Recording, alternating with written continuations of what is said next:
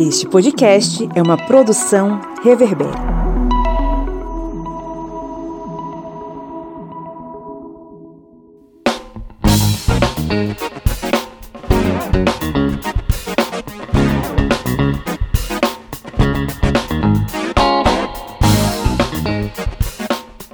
Historiantes! Está entrando no ar mais uma vez o seu podcast sobre as ciências humanas. Aquele podcast que resolveu caminhar com você pela trilha da democracia contra o fascismo. Eu sou o Pablo Magalhães estou aqui acompanhado dessa galera maravilhosa. O senhor Felipe Monsanto. Bom dia, boa tarde, boa noite. Que bom falar aos ouvidinhos de vocês.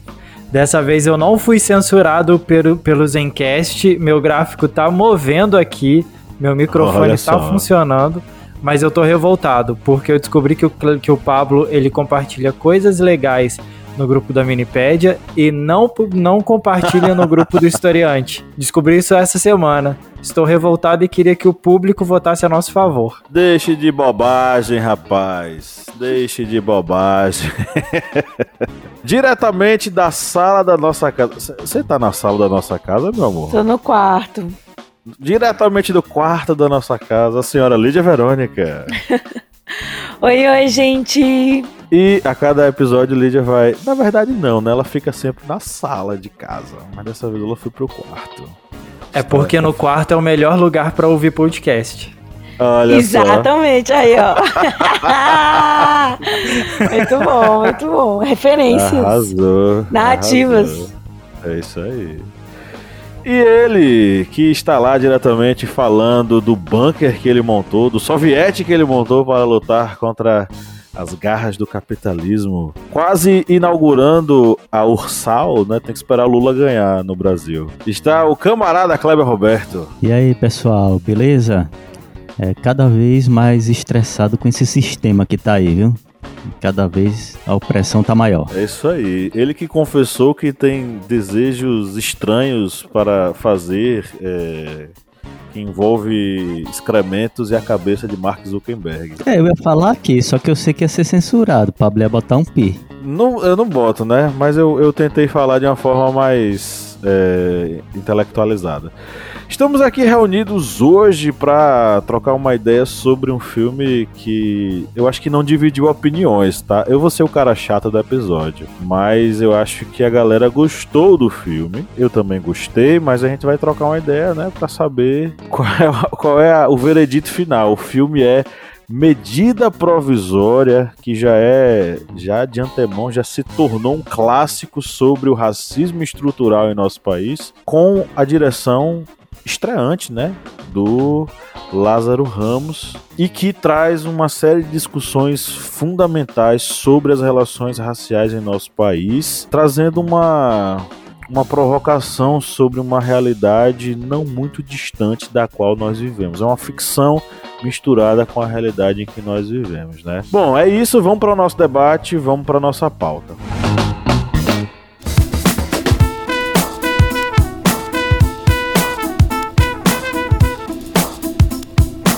Bom, quem curte e acompanha o historiante pode nos ajudar a manter o projeto, não é mesmo, seu Kleber? Isso mesmo. Você pode ajudar o historiante de uma forma bem fácil. E faz como? Vai lá no nosso Apoia-se o link é apoia.se barra historiante. E além de estar contribuindo com o portal Historiante, você também vai ter uma série de vantagens, como fazer parte do nosso grupo secreto no Facebook, fazer parte também do sorteio mensal de livros. Olha só quantas vantagens para você e tudo isso a partir, olha só, de quatro reais, que não dá nem para pagar meio litro de gasolina nesse ano agora de 2022. É tão pouco para você, mas é muito aqui para o historiante. Vá lá no nosso apoia-se e contribua. É isso aí, o link está na descrição desse episódio.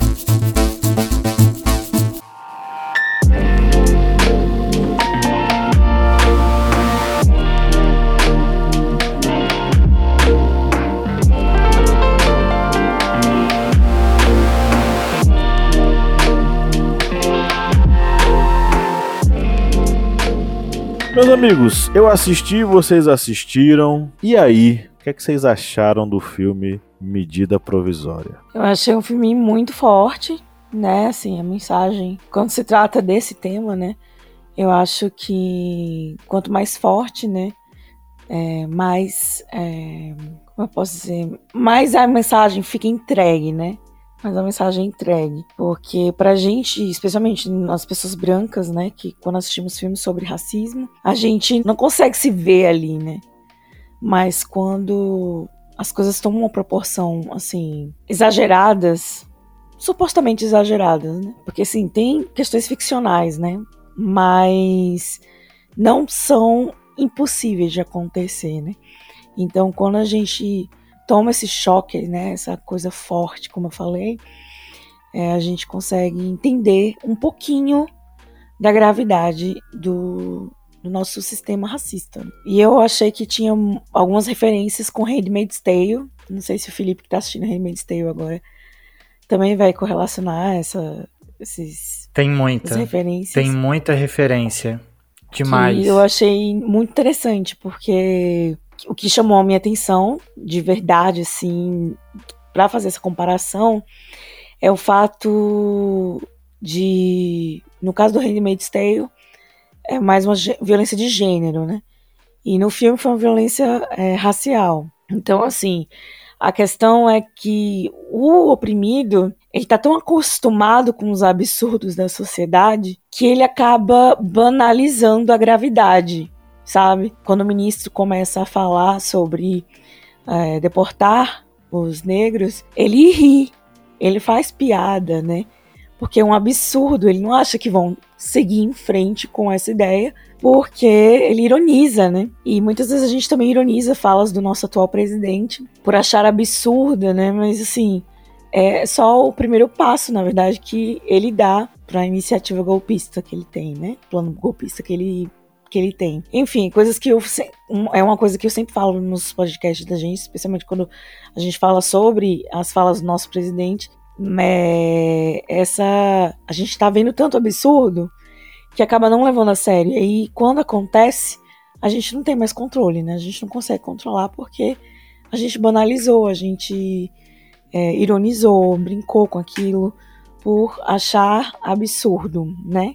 E para eles é só uma linha de raciocínio que vai sendo traçada até ser cumprida. Eu acho que ele é um filme que ele incomoda, sabe? É, ele me incomodou muito. Eu, sa eu saí do filme com uma sensação muito muito pesada e a mesma sensação que eu tive quando eu assisti The Handmaid's Tale no começo. O que a Liu falou foi, foi muito pertinente, né? É, e eu acho que o exagero que ele traz, ele escancara muito o quão ridículo e o quão preconceituoso nós somos, como a nossa sociedade é. Ele traz algumas coisas em pequeno, né, em, em flashes, que remetem muito às coisas que a gente comete. Às vezes, igual tem uma parte no filme que a Renata Sorra, personagem da Renata Sorra, ela chega pro personagem do Alfred e comenta com ele: Ué, mas você não é cotista? Você chegou onde você queria, você che alcançou o que você queria. E ele fala: Não, eu não era cotista, mas eu sou filho de cotista. Ou seja, eles chegaram a um patamar, eles chegaram numa situação em que eles estavam ocupando espaços que antes não eram ocupados por outras pessoas. Eram espaços que não pertenci pertenciam a eles. E tem alguns momentos do filme, eu não sei se vocês prestaram atenção nisso, a personagem da, da, da, da me fugiu o nome dela, da Thaís Araújo, a personagem Capitu. da Thaís Araújo, ela é a Capitu, ela ocupa um cargo que é majoritariamente elitista.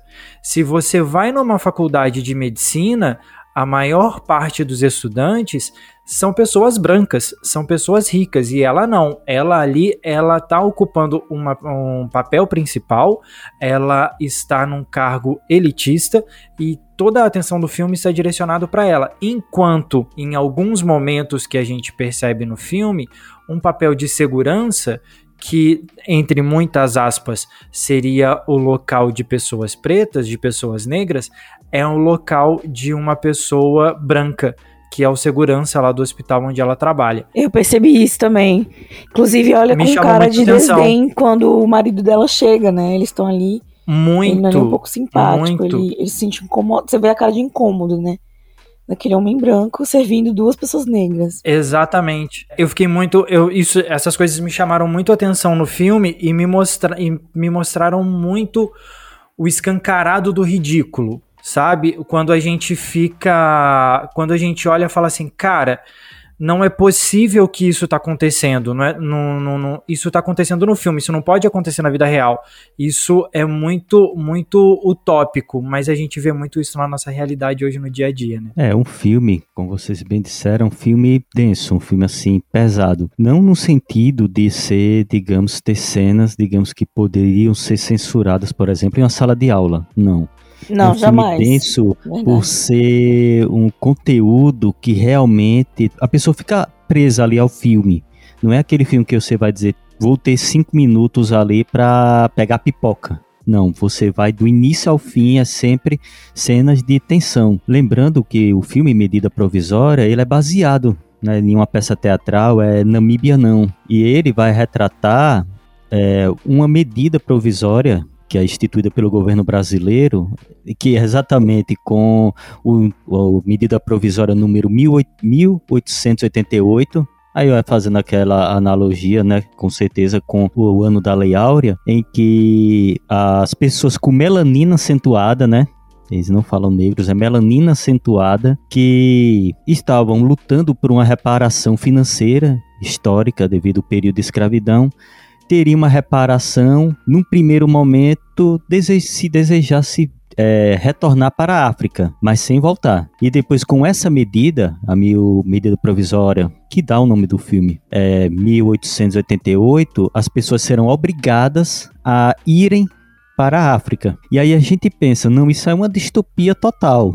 Mas a gente lembra que nesse século que passou, ocorreram várias vezes, infelizmente, essas situações. E não é somente citando, por exemplo, a questão da perseguição contra os judeus na Segunda Guerra Mundial, que houve aquela é, perseguição, é, enclausuramento nos guetos, mas também, por exemplo, o que ocorreu com os negros na África do Sul, no período do Apartheid, em que eles tinham que ficar reclusos, por exemplo, em Soweto, que era um bairro, que era uma espécie de gueto perto Verdade. de E, Johannesburgo. e caçados, né? Também. É, você teria que sair com uma série gigantesca de documentos. Se você não tivesse um- algum documento, ia ser bem complicado para você, principalmente sendo você negro e principalmente nesse período do apartheid. E aí a gente pensa, nossa, é uma distopia, mas a gente vai olhando, não passou nenhuma geração, digamos, direito da da Segunda Guerra Mundial, do apartheid nem isso também. E nós vemos exatamente isso. E é um filme que retrata exatamente este ponto. Um ponto em que vai se utilizar da, digamos, da ferramenta política para se perseguir um grupo eh, social. E não é um grupo que nem é a minoria, mas vai ser perseguido esse grupo social através da força, das armas. E aí esse filme ele vai retratar, como bem lembrado, por exemplo, por Felipe, que é um filme que realmente você quando termina o filme você fica pensando, nossa, isso aqui é uma distopia, mas a gente percebe que não dá pra ficar brincando não, porque a gente vê não somente no Brasil, mas em vários outros locais do mundo, os governos fascistas só tirando as garrinhas da manga. É, uma reflexão que puxa outros, outras realidades em outros lugares também, né? Nos Estados Unidos nós tivemos as leis de Jim Crow, que eu acho que a gente já falou sobre isso aqui em algum outro episódio do podcast. Minipédia.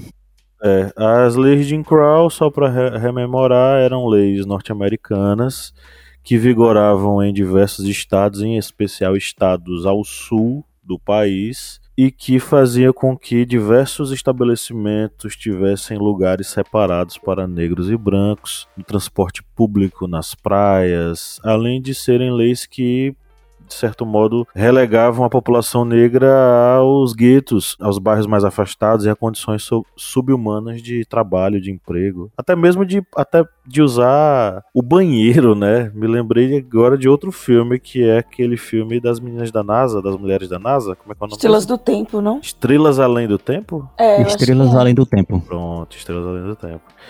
Que é uma história que uma das cenas é justamente essa, né? A, a, mulher negra precisa usar o banheiro, só que ela tem que correr durante meia hora até chegar no lugar onde tem o espaço reservado para mulheres negras usarem o banheiro, sendo que ela poderia usar o banheiro feminino que está dentro do prédio da NASA, né, para poder fazer as necessidades. Fora outras várias atitudes que foram tomadas ao longo da história em diversos outros locais que remontam justamente a essa questão da segregação da população negra e em diversos aspectos colocando-a de uma forma submissa, subalterna à população branca, né? Tem o caso, é, esse caso é famoso de dessa coisa de mandar pessoas para a África, né? Que é o caso da Libéria. Eu não sei se vocês já tinham conhecimento disso. A gente fez até um post no, no, no perfil do historiante. A Libéria, que está no continente africano, ela foi criada a partir de colonos enviados dos Estados Unidos para lá, pessoas negras, fruto de uma política de não é bem expulsão, mas basicamente foi uma forma pela qual os ex-senhores escra escravistas, né, ex-senhores brancos escravistas norte-americanos tiveram de mandar a massa de negros libertos para fora dos Estados Unidos, porque eles acreditavam que aquelas pessoas ali poderiam causar problemas para aqueles que ainda eram escravizados. Então, o país vai ser criado, a Libéria vai ser criada a partir desses colonos negros basicamente expulsos dos Estados Unidos. Já existia o desejo de retornar à África, a ideia do pan-africanismo já existia, não com esse nome, mas era semeado entre as populações negras norte-americanas é, durante o período escravista. Mas os senhores brancos escravistas se aproveitaram disso para se livrar das pessoas negras nos Estados Unidos. Essa é a ironia da questão. Né? A, a mesma a... coisa é, fez os britânicos, só que no país vizinho, a Libéria, a Serra Leoa. Pois é.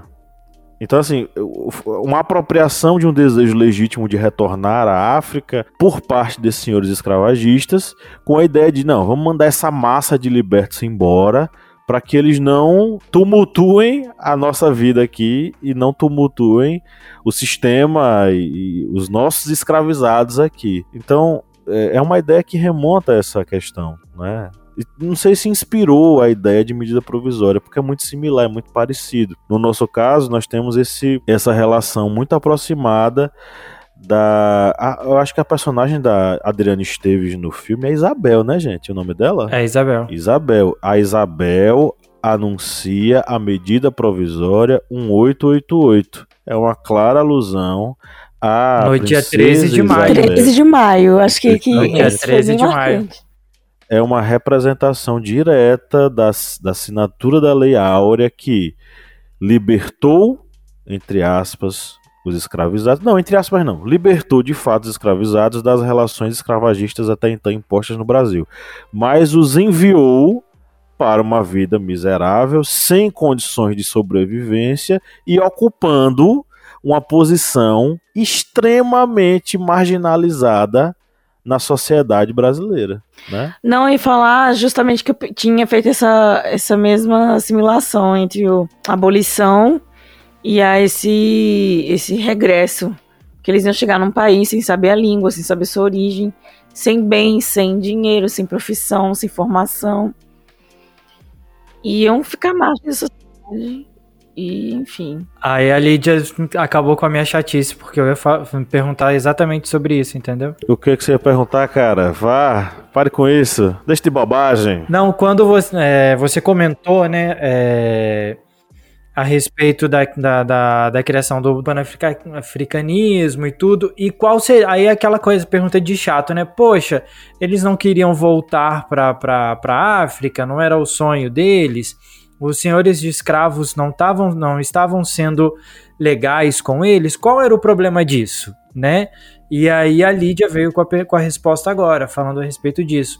É, sem estrutura, sem condições, sem meios de sobrevivência, sem nada. Mas é a aí, mesma coisa que aconteceu. Mas aí eu adicionaria uma outra coisa. Conclua, conclua. Não, é a mesma coisa que aconteceu no caso da abolição no Brasil, né? Ah, houve a abolição por um longo período, né? Demorou um longo período aí para que acontecesse. Tiver, teve a, a lei do sexagenário, a do ventre, do ventre livre, por aí foi.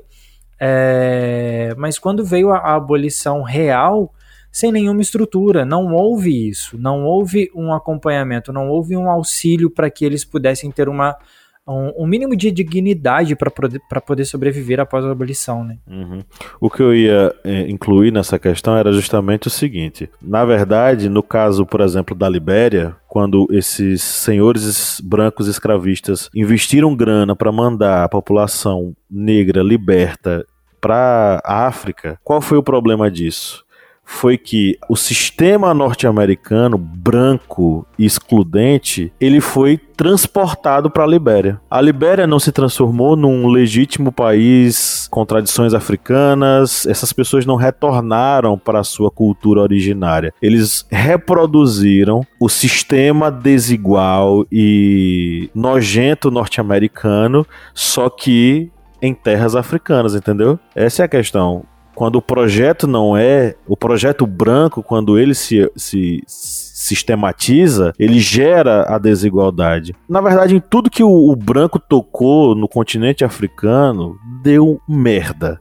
Por exemplo, é, a gente tem aquela história dos Hutus e dos Tutsis em Ruanda. Teve um massacre, um genocídio. Hutus e Tutsis, duas tribos, é, dois povos, duas etnias da mesma, do mesmo país, se digladiaram, não porque eles é, necessariamente se achavam diferentes. Eles eram tribos inimigas. Eles não se davam muito bem. Só que o que aconteceu? O homem branco, quando esteve lá, fez com que essas duas, essas duas etnias vivessem no mesmo território e se odiassem. Os Tutsis eram tratados melhores porque eles eram mais claros e tinham traços mais delicados. Os Hutus eles eram tratados como inferiores porque eles eram mais retintos e tinham traços característicos é, negroides. Criou-se uma relação desigual, uma sociedade desigual, onde os Tutsis eram superiores. E o que aconteceu quando o homem branco foi embora? Os Hutus nutriram a violência e um ódio tão grande pelos Tutsis que eles os mataram. Eles promoveram uma chacina na, em Ruanda. Então é, é, a diferença quando o projeto ele é desejado pelos povos negros, é, pelos povos africanos.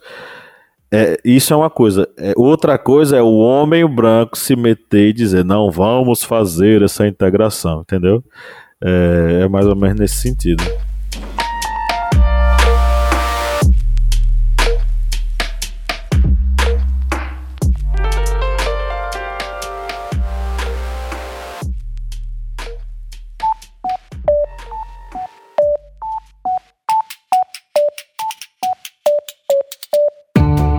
Me diga uma coisa, Lídia Verônica, qual é o melhor lugar para ouvir podcasts? O melhor lugar para ouvir podcast, para mim, é na cama. Mas para todo mundo, é o Orelo. Com certeza. Além de tudo, o Orelo nos remunera. Cada clique seu ajuda o nosso projeto a crescer. Então quer dizer que só de a pessoa ouvir, dar o play lá nos episódios, isso já nos ajuda? Nem precisa a pessoa pagar? Exatamente. Se você não pode ou não tem interesse em ser um apoiador, mas acha o nosso projeto legal, vai lá no Orelo e dá essa força pra gente.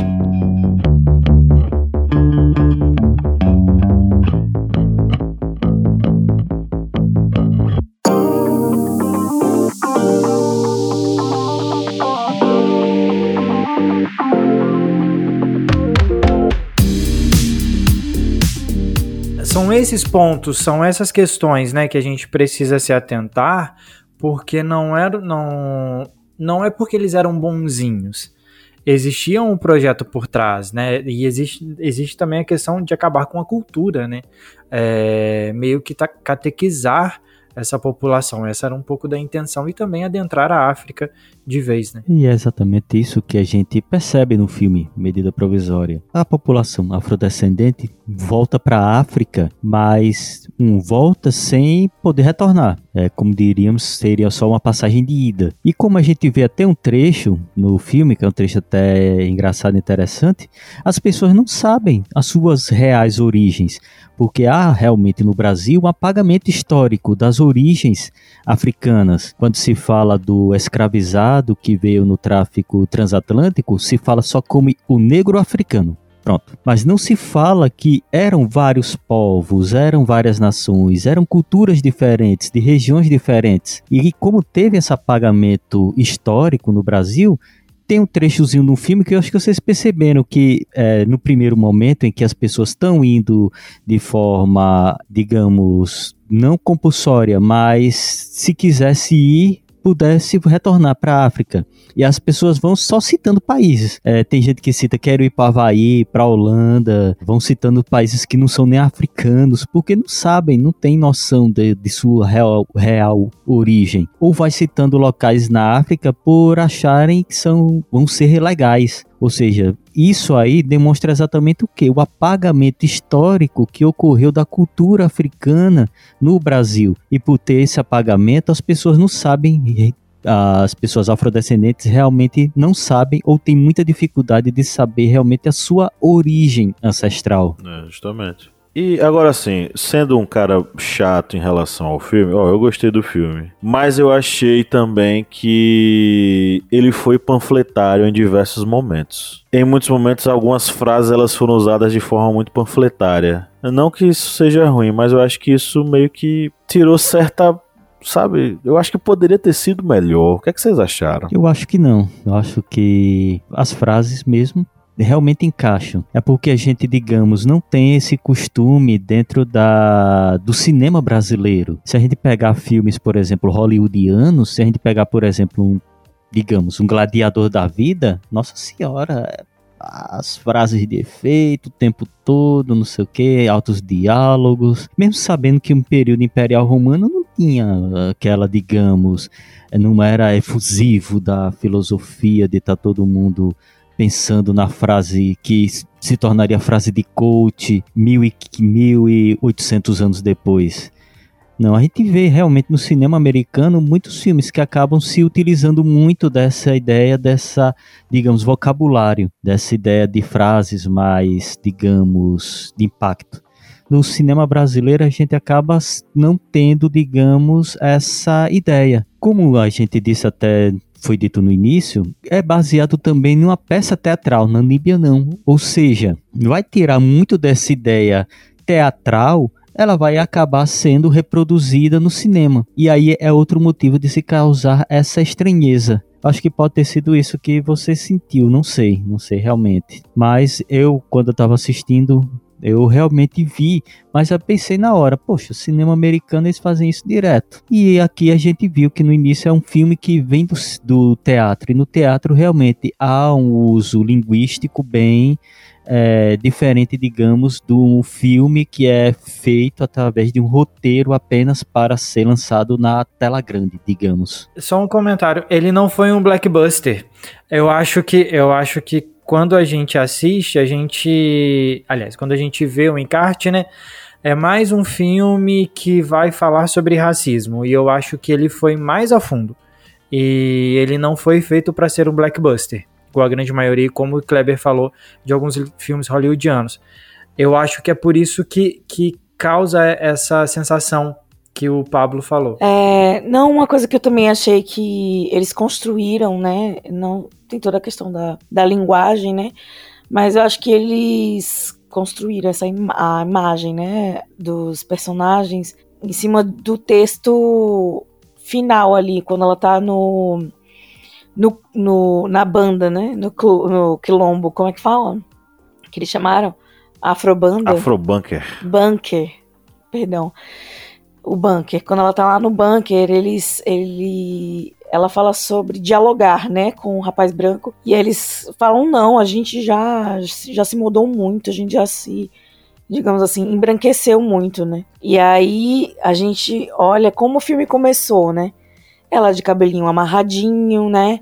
Sempre presinho, aquela roupinha é, elitizadinha de médica, o rapaz de terno, gravata, é, um carro caro, né? Então, assim, eles estavam dentro dos moldezinhos, né?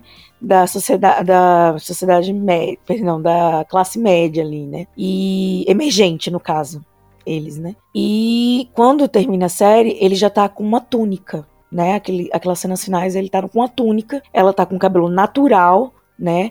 Aquele black armado. E ele tá com colares também, né? De. de com referências africanas, os dois, né? Eles estão ao natural, né? Ele tá até com cabelo maior no final do, do filme. E eu achei que eles queriam justamente mostrar o negro, a, a, a imagem do, do negro é, após a resistência, sabe? Que ele se desvincula desses padrões sociais brancos. O terno e gravata, a imposição do, do cabelo da mulher, né? Que ela tem que ser um cabelo preso, né? Um cabelo comportado, padrão. E aí a cena final, ela eles basicamente se libertam de tudo isso, né? Então também uma forma de dizer que é uma libertação da resistência negra, né? Trazer a sua cultura na sua vestimenta e na sua forma de se expressar, com cabelo, sua forma de ser, no caso, né? Com cabelo, sua postura, enfim, sua luta. Nessa e... parte, uma. Vai, Kleber. Eita, tá, tá, tá eu e Felipe hoje, né, Felipe? Não, só para dizer, Felipe, que medida provisória ele teve até uma bilheteria boa. Ele parece que assim, no filme nacional, na, nos período de lançamento dele, ele só perdeu para o filme é, Detetives do Prédio Azul, porque é um filme infantil e a gente sabe, infantil acaba atraindo um, um público bem, digamos, é, cativo. Mas ele mesmo sendo feito como um filme para não ser um black, um blockbuster, ele conseguiu uma boa, uma excelente bilheteria, disputando ali um período até, digamos, de retorno nas salas de cinema e com filmes bem pesados na época que ele saiu, que saiu com Animais Fantásticos, esse Detetive do Prédio Azul. Foi um filme bem, digamos, que conseguiu atingir o, a expectativa nos cinemas, na tela grande. Sim, sim, mas é, ele não chegou em, em boa parte das, das salas. Houve, eu acho que por volta de mil salas no mar. Não, não cheguei isso tudo. Houve um número menor de salas do que o normal, mas ele, ele teve uma bilheteria muito boa, assim. Do que a Lídia estava falando agora há pouco e que me chamou muito a atenção no final do filme, quando eles são. A gente tá dando altos spoilers aqui do filme, né? Quando o personagem, a personagem, a Capitu, né? A personagem da Thaís e o Antônio estão sendo levados pelo camburão, né? Para poder voltar para a África, tem uma fala ali da, da jornalista que está transmitindo, alguma coisa assim, que ela fala que eles eram os últimos negros do país e que a partir daquele momento o Brasil não teria mais negros. Se o filme acabasse ali, uma, eu pensando depois, né? Se o filme acabasse ali, será que realmente não haveria mais negros? Claro, existia o grupo lá separado, que estava escondido, tudo, enfim mas e o que ficou de cultura? O que ficou de construção social? O que ficou de sociedade impregnada na cultura brasileira, né? Na, na, na, ali naquela distopia. O que ficou, sabe? Então, assim, não eram os últimos. Aí tem todo o desfecho do filme, mas é, não, é, não seriam os últimos. Está, eles estariam presentes de alguma forma na sociedade ainda por longos anos. Sim. Assim, como eu falei, né, desde o início da, do episódio, eu gostei do filme, sim. Ele traz uma. Ele traz uma, uma reflexão necessária, ele consegue falar de uma forma bem clara para todo mundo. Até porque é um filme feito para ser consumido mesmo a linguagem mais clara do que aquela é impossível de não, de, de não compreender, né? Mas eu continuo batendo na tecla que eu acho que poderia ter sido um filme melhor. Por, primeiro por motivos mais práticos, né? Eu acho que ser o Jorge como alívio cômico não dá certo. Eu não consigo eu não consigo entrar na vibe cômica dele, não, nesse filme. Que ele, ele vai, inclusive, do cômico ao trágico, né? Por, por, em relação aos eventos que vão acontecendo ao longo do filme. Mas eu ainda acho que a gente poderia ter abordado algo melhor por exemplo, eu acho que o filme deveria ter pelo menos umas duas horas e ter tido algumas transições de cena um pouco mais lentas e mais recheadas de algumas informações. E principalmente algumas cenas eu senti muito da influência do teatro. Elas me remetem muito ao modo como a gente atua, a gente, falando como se fosse artista. é, remetem muito ao modo como o, no teatro as encenações são feitas, as cenas são feitas, né? Acredito que tenha sido também uma tentativa de homenagear a própria origem da história. Né? É, mas fora isso, né, eu deixar claro que o filme ele toca em pontos bastante sensíveis. Por exemplo, tem um, um livro do Abdias Nascimento, que é um clássico, né, O Genocídio do Negro no, do Negro no Brasil, o Genocídio do Negro Brasileiro, né, em que ele aborda, em especial no capítulo 4, né, o mito do africano livre, ele aborda justamente essa questão da construção, por exemplo, da entre aspas, culpa do problema no Brasil ser colocado em cima do africano. Né? Tem um trecho aqui, inclusive, do, do livro que eu vou até faço questão de ler aqui. E para acrescentar o insulto à injúria, os brancos das classes dominantes ainda têm o despudor de acusar o negro trazido da África sob grilhões de ser o causador do, entre aspas, problema racial brasileiro, pois outra não fora a acusação feita por Monteiro Lobato o popular escritor de livros infantis destilando racismo, em carta dirigida a um seu amigo em 1908. E aí abre aspas, né? Que problemas terríveis o pobre negro da África nos criou aqui na sua inconsciente vingança. Talvez a salvação venha de São Paulo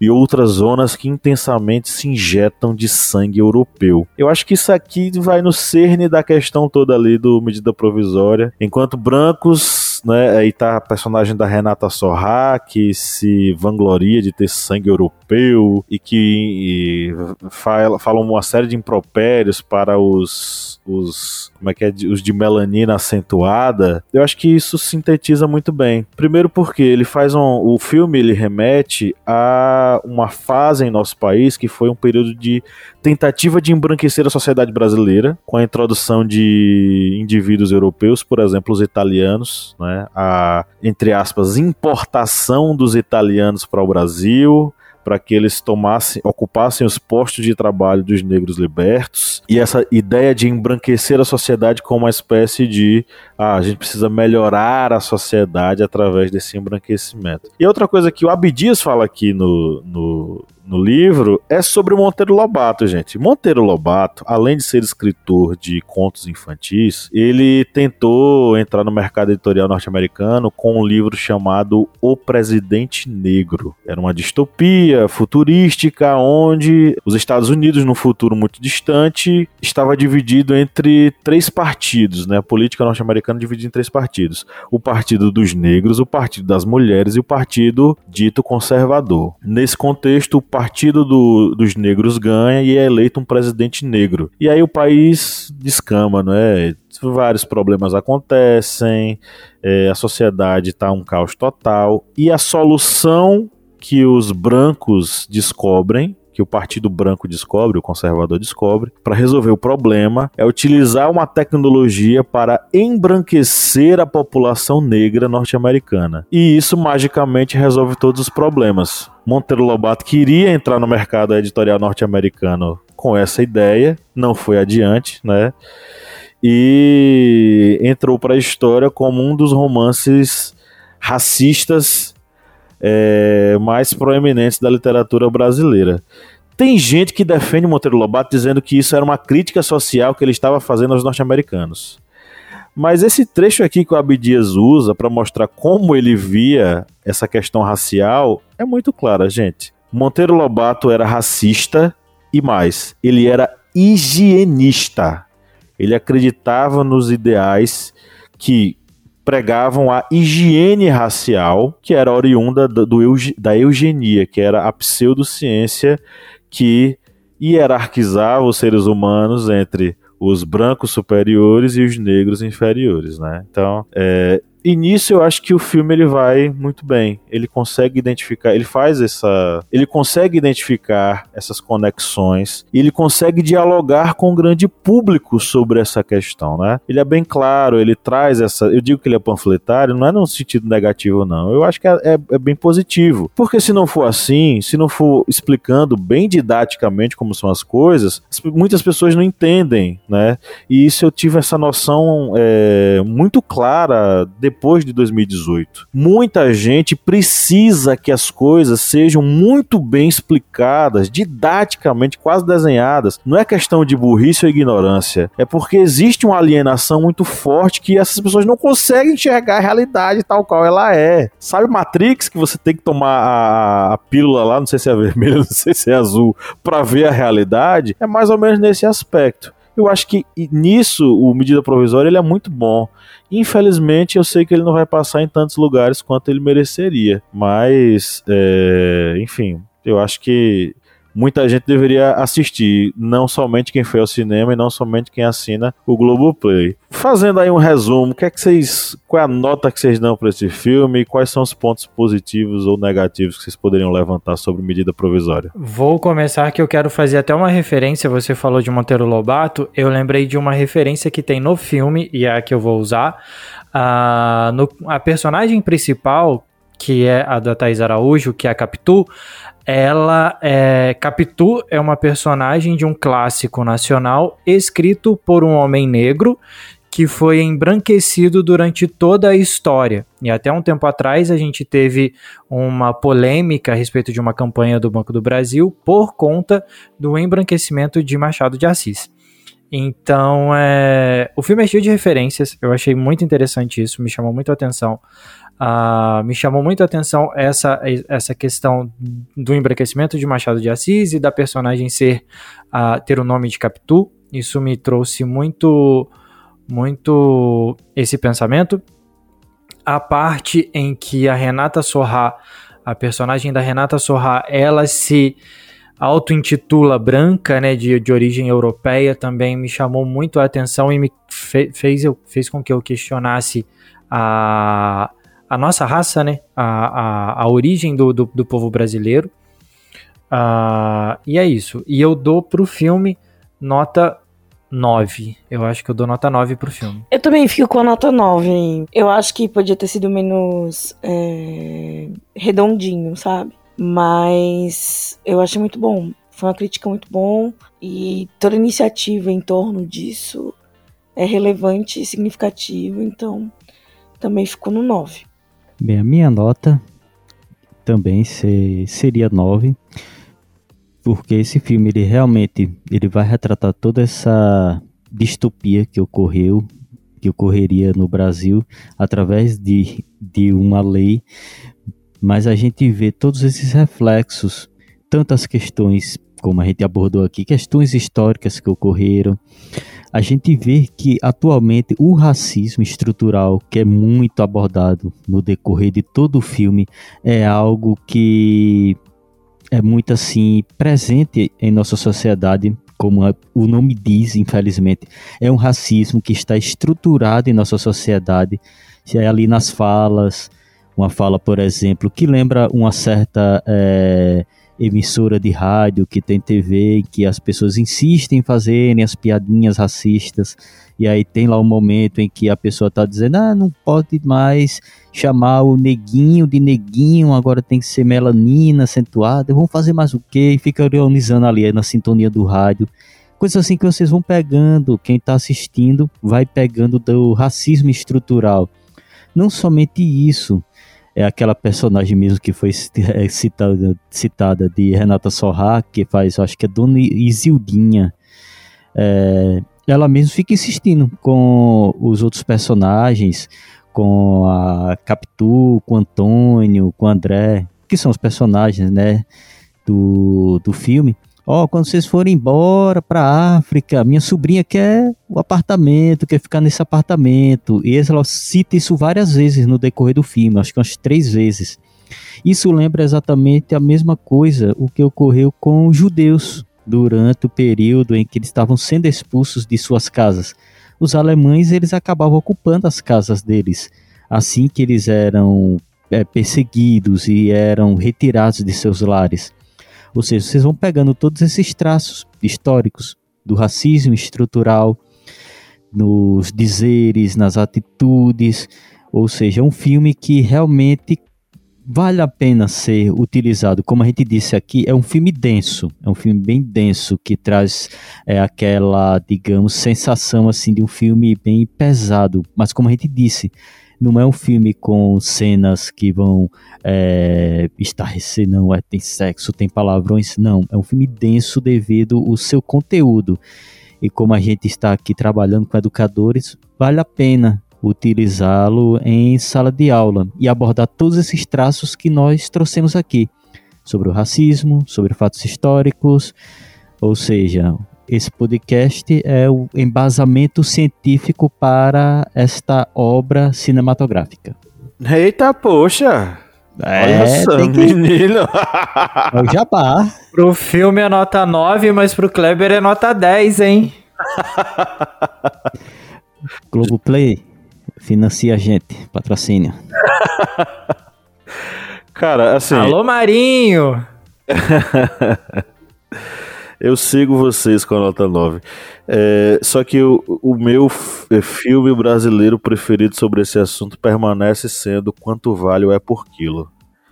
Eu acho que é um filme sensacional, ácido, irônico, e ele consegue é, passar a navalha assim, sabe, na carne do racista ao criticar essa sociedade que a gente tem de, de aparências, ele eh, o quanto vale é por quilo cri- critica a questão da, do assistencialismo eh, e dessa coisa da, por exemplo, a socialite branca que ajuda as crianças negras na favela. O que é que tem por trás disso? Né? Quanto disso é verdade? Quanto disso é, é pura, é pura mídia?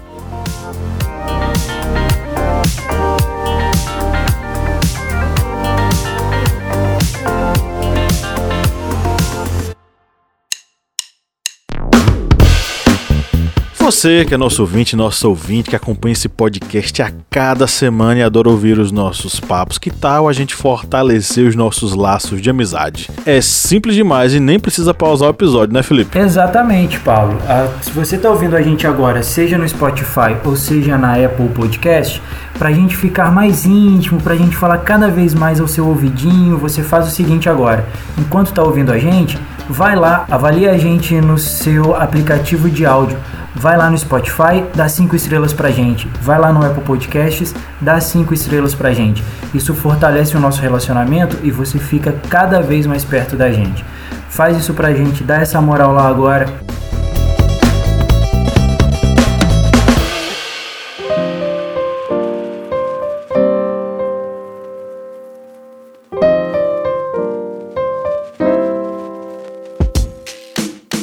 Chegamos aqui à nossa área de indicações, que é um oferecimento aos nossos apoiadores. É uma curadoria especial feita para todos vocês, mas que tem essa dedicatória especial para os nossos apoiadores, né, Felipe Bonsanto? Exatamente, Pablo. Se a gente existe é graças à ajuda dos nossos apoiadores que tá lá com a gente e tem conteúdo exclusivo.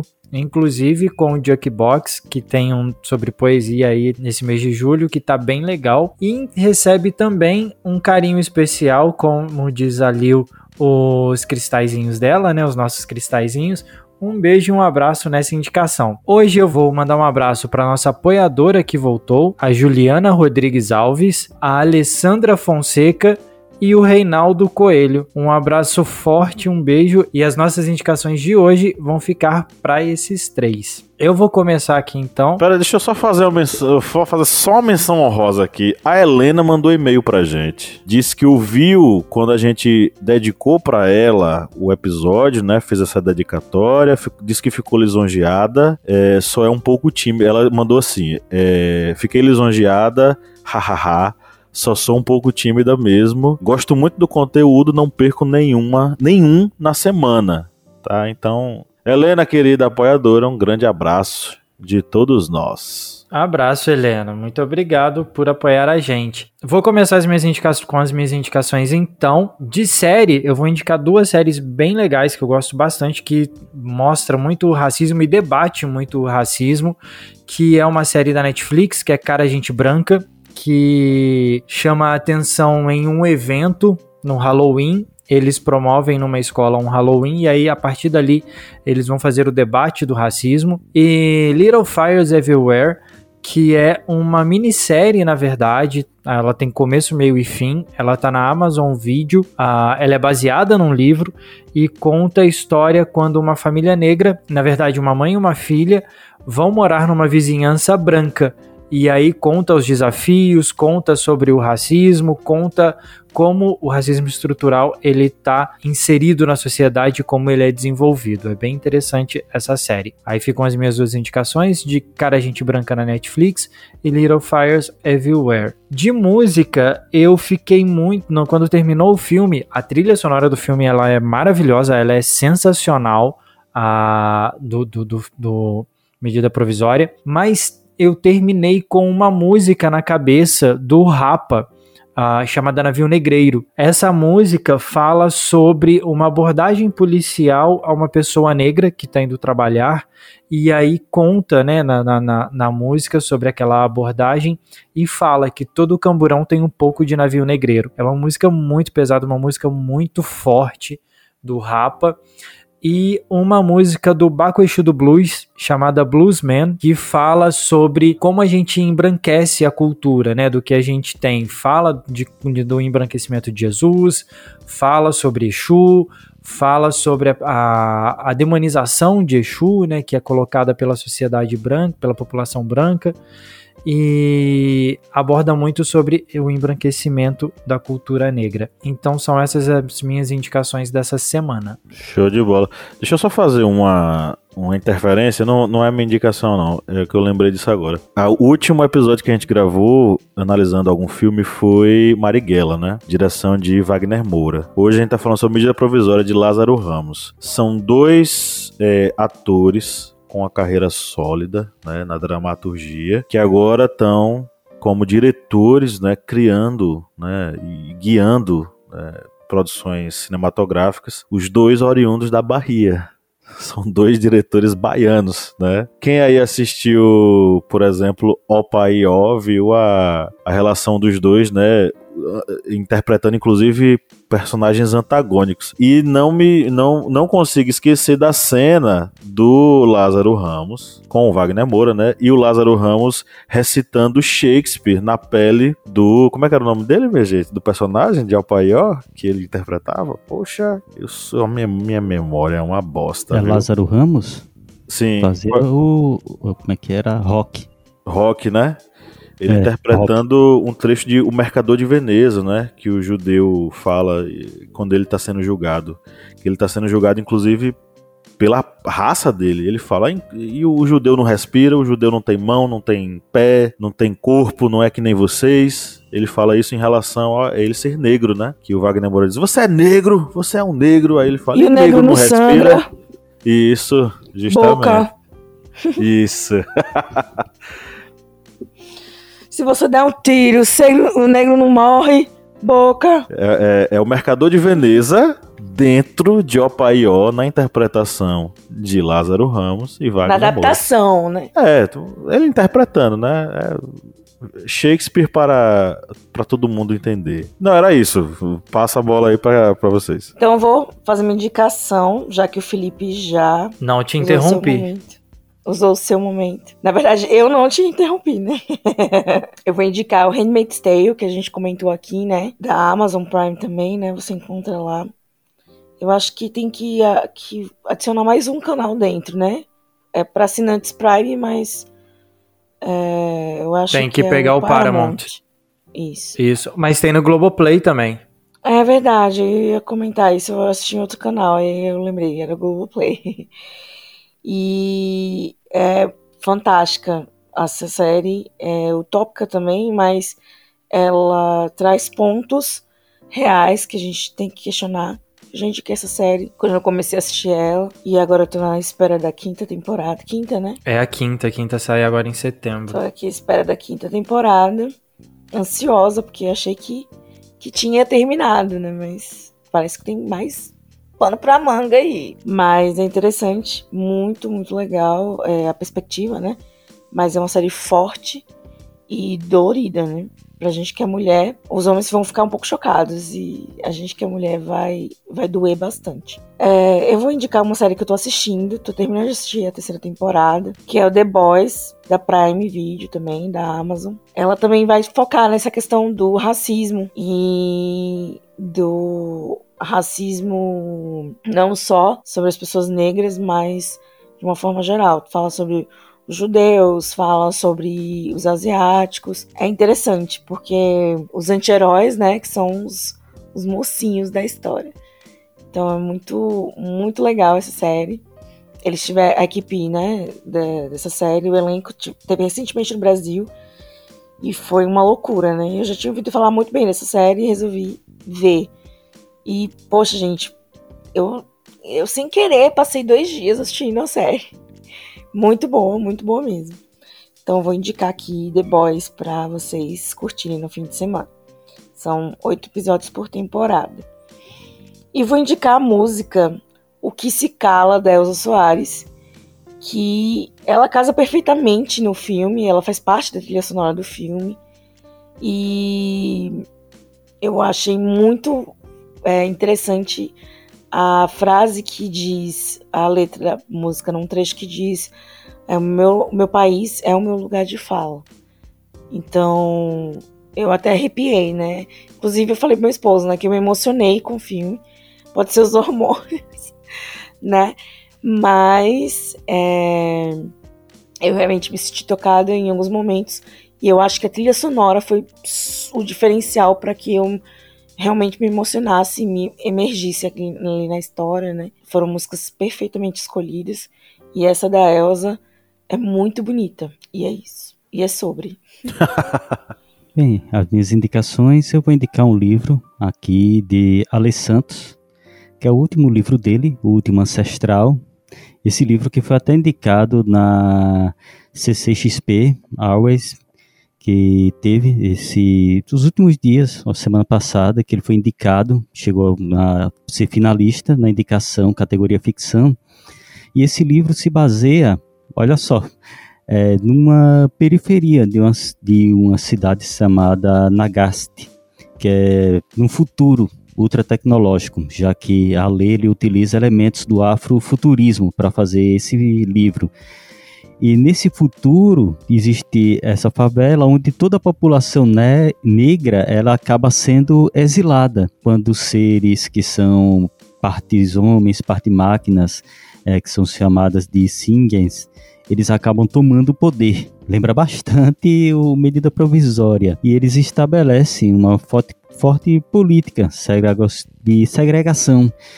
E aí acaba impedindo que a população negra não faça várias práticas relacionadas à sua cultura, relacionadas, por exemplo, aos a fé, a religião, culto aos deuses e práticas de magia. Só que aí, nesse contexto, acaba surgindo um jovem que é chamado L.A. E ele acaba digamos, entrando nesta trama para mudar completamente essa condição do povo que está sendo oprimido. Não vou contar mais nada porque senão aí vai acabar saindo spoiler e se contar muito spoiler acho que a Ale não vai nem querer participar mais de podcast com a gente.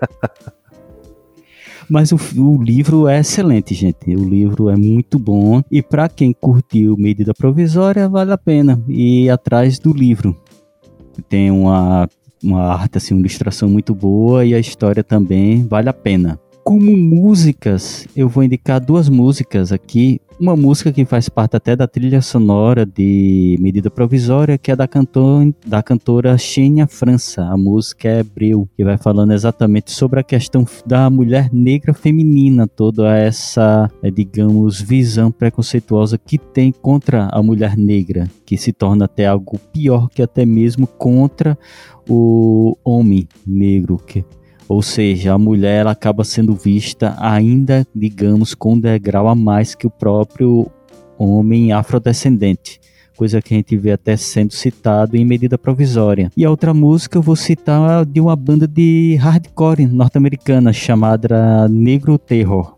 A música é Voice of Memphis, que aí é aquele hardcore bem pegada assim, bem, digamos, estilo hardcore punk e aí deixo as minhas indicações para vocês. Aí sim. Bom, para fechar, leiam o livro Entre o Mundo e Eu, de Ta-Nehisi Coates. Esse livro aparece no filme, não sei se vocês chegaram a ver. O Emicida, que é um dos é, atores que estão interpretando lá o personagem, ele entrega a um rapaz um exemplar desse livro. Entre o Mundo e Eu é uma ele é um livro que é ele é como uma carta é uma carta escrita pelo Tannerise ao seu filho. E ao longo dessa carta ele vai fazendo uma profunda reflexão sobre a sociedade norte-americana, as relações raciais naquele país, a, a própria condição do corpo da, do homem, da mulher negro e negra nessa sociedade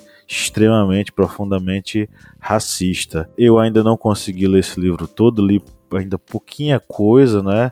Mas fica aí a indicação, né, para que a gente possa ler junto, você que nos ouve e eu, você que nos ouve e eu que falo para vocês. A outra indicação é que vocês assistam o documentário Eu Não Sou Seu Negro, do Raul Peck, baseado na, no livro Inacabado de James Baldwin. James Baldwin foi um dos maiores pensadores afro-norte-americanos do século XX é, e esse documentário traz trechos desse, desse livro narrados pelo Samuel. Jackson, além de trechos de entrevistas do James Baldwin no período em que ele estava vivo, né? E são reflexões profundas. O James Baldwin era romancista, dramaturgo, é, um pensador fantástico do século XX e vale a pena como uma espécie de entrada para conhecer a obra do James Baldwin, né? E Hal Peck ele dirigiu um filme chamado Sometimes in April, um filme produzido pela HBO que fala sobre o genocídio em Ruanda de uma forma não hollywoodiana como o filme Hotel Ruanda, né? De uma forma muito, mas muito crua, muito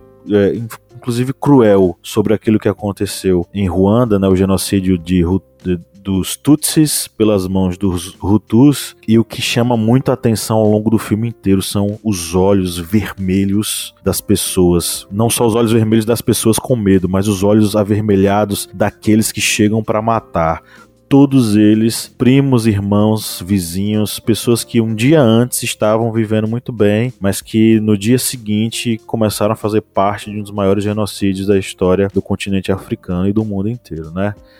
É, então fica a dica do documentário Não Sou Seu Negro e para nossa playlist eu vou indicar uma música só da Agnes Nunes, é uma jovem cantora negra nordestina que canta desde músicas mais românticas, desde músicas mais lentinhas a uma batida meio hip hop, enfim, tal. A música é Deixe-me ir, que é uma música do, meu Deus, Noel Rosa. É Noel Rosa não, não é Noel Rosa não. Como é que é o nome dele? Me ajuda alguém, minha memória está uma bosta. Depois da Covid eu fiquei terrível. Cartola. Cartola! Noel Rosa era branco. Isso. Música do Cartola. Então, a releitura bem gostosa da voz da Agnes Nunes, que canta muito bem. E se você não conhece, conheça agora o trabalho dela e escute Cartola também, tá? Eu acho que é isso. Chegamos ao final da nossa gravação. É, acho que a gente conseguiu falar sobre muitas coisas, não é? Aqui hoje, espero que você que está nos ouvindo, você que chegou até aqui, até esse momento central do nosso podcast, saiba que esse podcast, esse programa é feito para você. Receba o nosso abraço afetuoso. E no 3 vamos dar o nosso tchau coletivo. Um, dois, três. Tchau. Tchau. tchau. Kleber dá tchau morrendo. tchau. É, Kleber dá tchau morrendo. Gente, tô correndo pro banheiro.